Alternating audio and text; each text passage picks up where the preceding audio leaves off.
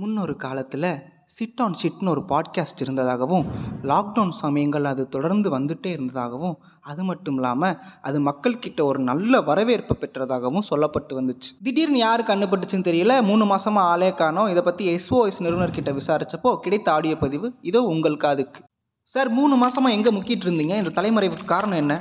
No comments no comments sir அடிக்கடி வேலைக்கு leave போட்டு ஆல் இண்டியா டூர் போனீங்களாமே?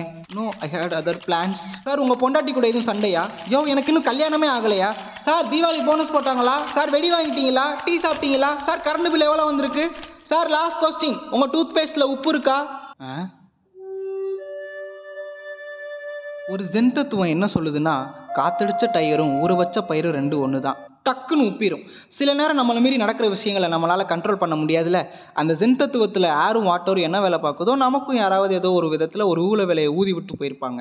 இன்னொன்று டைம் இப்போ எல்லாரும் கண்ணை முடுங்க கண்ணை முடுங்க நல்லா முடுங்க திறக்கவே கூடாது. இப்போ உங்கள் எல்லாரையும் நான் டைம் ட்ராவல் பண்ண வைக்க போகிறேன் இந்த வருஷம் ஜனவரியில் என்ன பண்ணிகிட்டு இருந்தீங்க? யோசிச்சு பாருங்க. ஆ இப்போ டக்குன்னு கண்ணை திறங்க. பார்த்தீங்களா நவம்பர் வந்துட்டோம். எனக்கும் இப்படி தான் இருக்குது எங்கடா அங்கே என் வாழ்க்கையை காணோம்? ப்ரெசென்ட்டு பாஸ்ட் ஃபியூச்சர் அப்படின்னு டைமை நம்ம மூணு வகையாக பிரித்து வச்சுருக்கோம். இப்போது ப்ரெசென்ட்டில் இருக்கிறவனுக்கு பாஸ்ட்டில் நடக்கிற விஷயம் பாஸ்ட்டாக இருக்கும் ஃபியூச்சரில் நடக்கிற விஷயம் ஃபியூச்சராக இருக்கும். அதே மாதிரி பாஸ்ட்டில் இருக்கிறவனுக்கு ப்ரெசென்ட்டில் நடக்கிறது ஃபியூச்சராக இருக்கும். பாஸ்ட்லேயே அவனுக்கு இன்னொரு பாஸ்ட் இருக்கும். அதே மாதிரி ஃபியூச்சரில் இருக்கிறவனுக்கு ப்ரெசென்ட்டில் நடக்கிறது பாஸ்ட்டாக இருக்கும். ஃபியூச்சரில் என்ன நடக்க போகுதுன்னு அவனுக்கே தெரியாது. ஆனால் டைம் ட்ராவல் கான்செப்ட் படி பார்த்தா பாஸ்ட்டும் நடந்துட்டு தான் இருக்கும் ப்ரெசென்ட்டும் நடந்துட்டு தான் இருக்கும் ஃபியூச்சரும் நடந்துட்டு தான் இருக்கும். அப்படி பார்த்தா பாஸ்ட் ப்ரெசென்ட் ஃபியூச்சர் மூணுலமே இருக்கிறவன் தான் தான் ப்ரெசென்ட் லைஃப்பில் இருக்கேன்னு நினச்சிட்டு இருப்பான். ஆக மொத்தம் யாருமே ப்ரெசென்ட்டில் இல்லை ஆனால் ப்ரெசென்ட்டில் இருக்கும். இல்ல புரியல.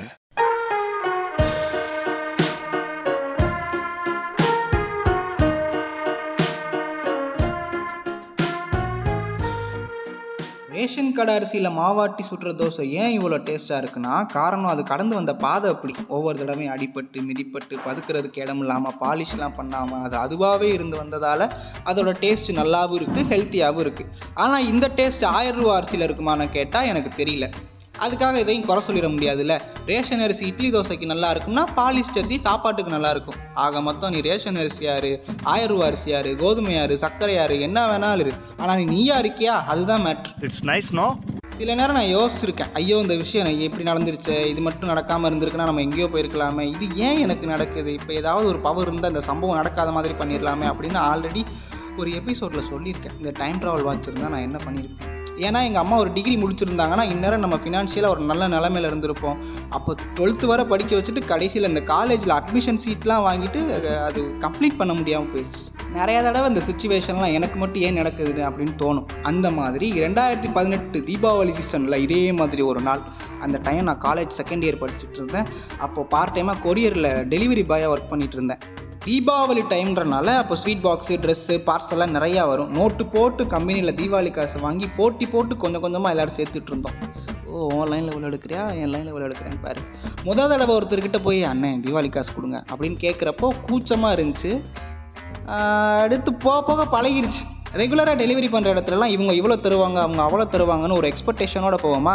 அதில் ஒரு சிலர் வந்து நல்லா தருவாங்க இன்னும் கொஞ்சம் பேர் வந்து ஓனர் இல்லைப்பா நாளைக்கு வா நாளை கழிச்சு வாங்கிக்க அப்படின்னு அலக்கழிப்பாங்க.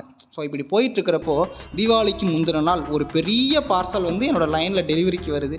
என் பேக்கில் சின்ன கொரியர் கவர் அப்புறம் அந்த சின்ன பார்சலாக நிரம்பி வழிஞ்சனால பெரிய பார்சலுக்கு இடம் இல்லை. ஸோ மொத்தமாக மூணு ஷிஃப்ட் ரவுண்ட் அடிக்கிற மாதிரி இருந்துச்சு.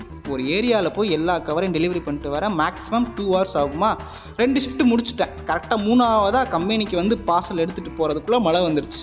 மழையில் பார்சல் நினையக்கூடாதுன்னு பிளாஸ்டிக் கவர்லாம் சுற்றி பேக்கை டைட்டாக க்ளோஸ் பண்ணி சைக்கிள் எடுத்துகிட்டு கிளம்பிட்டேன். இப்போ மழை லைட்டாக தான் தூரிகிட்டு இருந்துச்சு. ஸோ ஒரு வழியாக அந்த பார்சல் அந்த வீட்டில் டெலிவரி பண்ணி முடிச்சுட்டு அப்பாடா ஒரு சந்தோஷம்.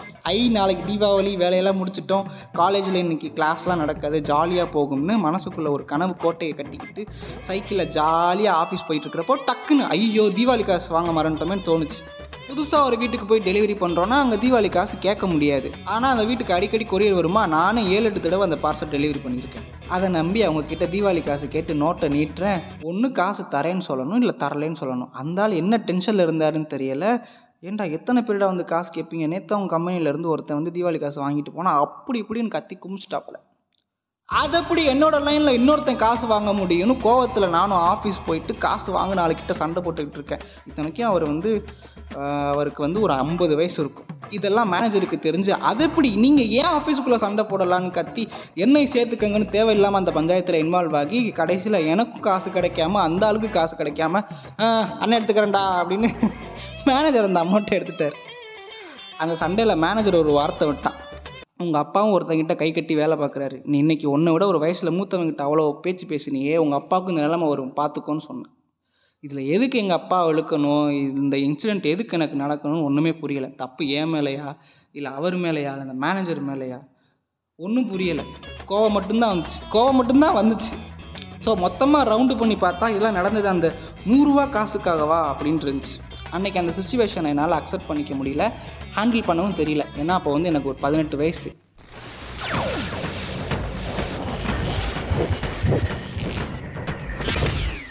வருடம் இரண்டாயிரத்தி இருபத்தி மூன்று நாள் நவம்பர் பத்து நேரம் இரவு பதினோரு மணி. ஹலோ என்னம்மா? என்னடா வீட்டுக்கு வரியா இல்லையா? இல்லை இன்னைக்கு வரல நான் இப்போ வர லேட் ஆகும்.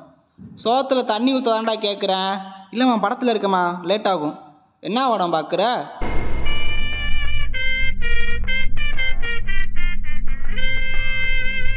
ஸோ நேற்று ஜிகர்தண்டா டூ படத்தை பார்த்தப்போ உதித்த சிந்தனை தான் இது. You don't choose art art choose you அந்த கோட் எனக்கு ரொம்ப பிடிச்சிருந்துச்சு.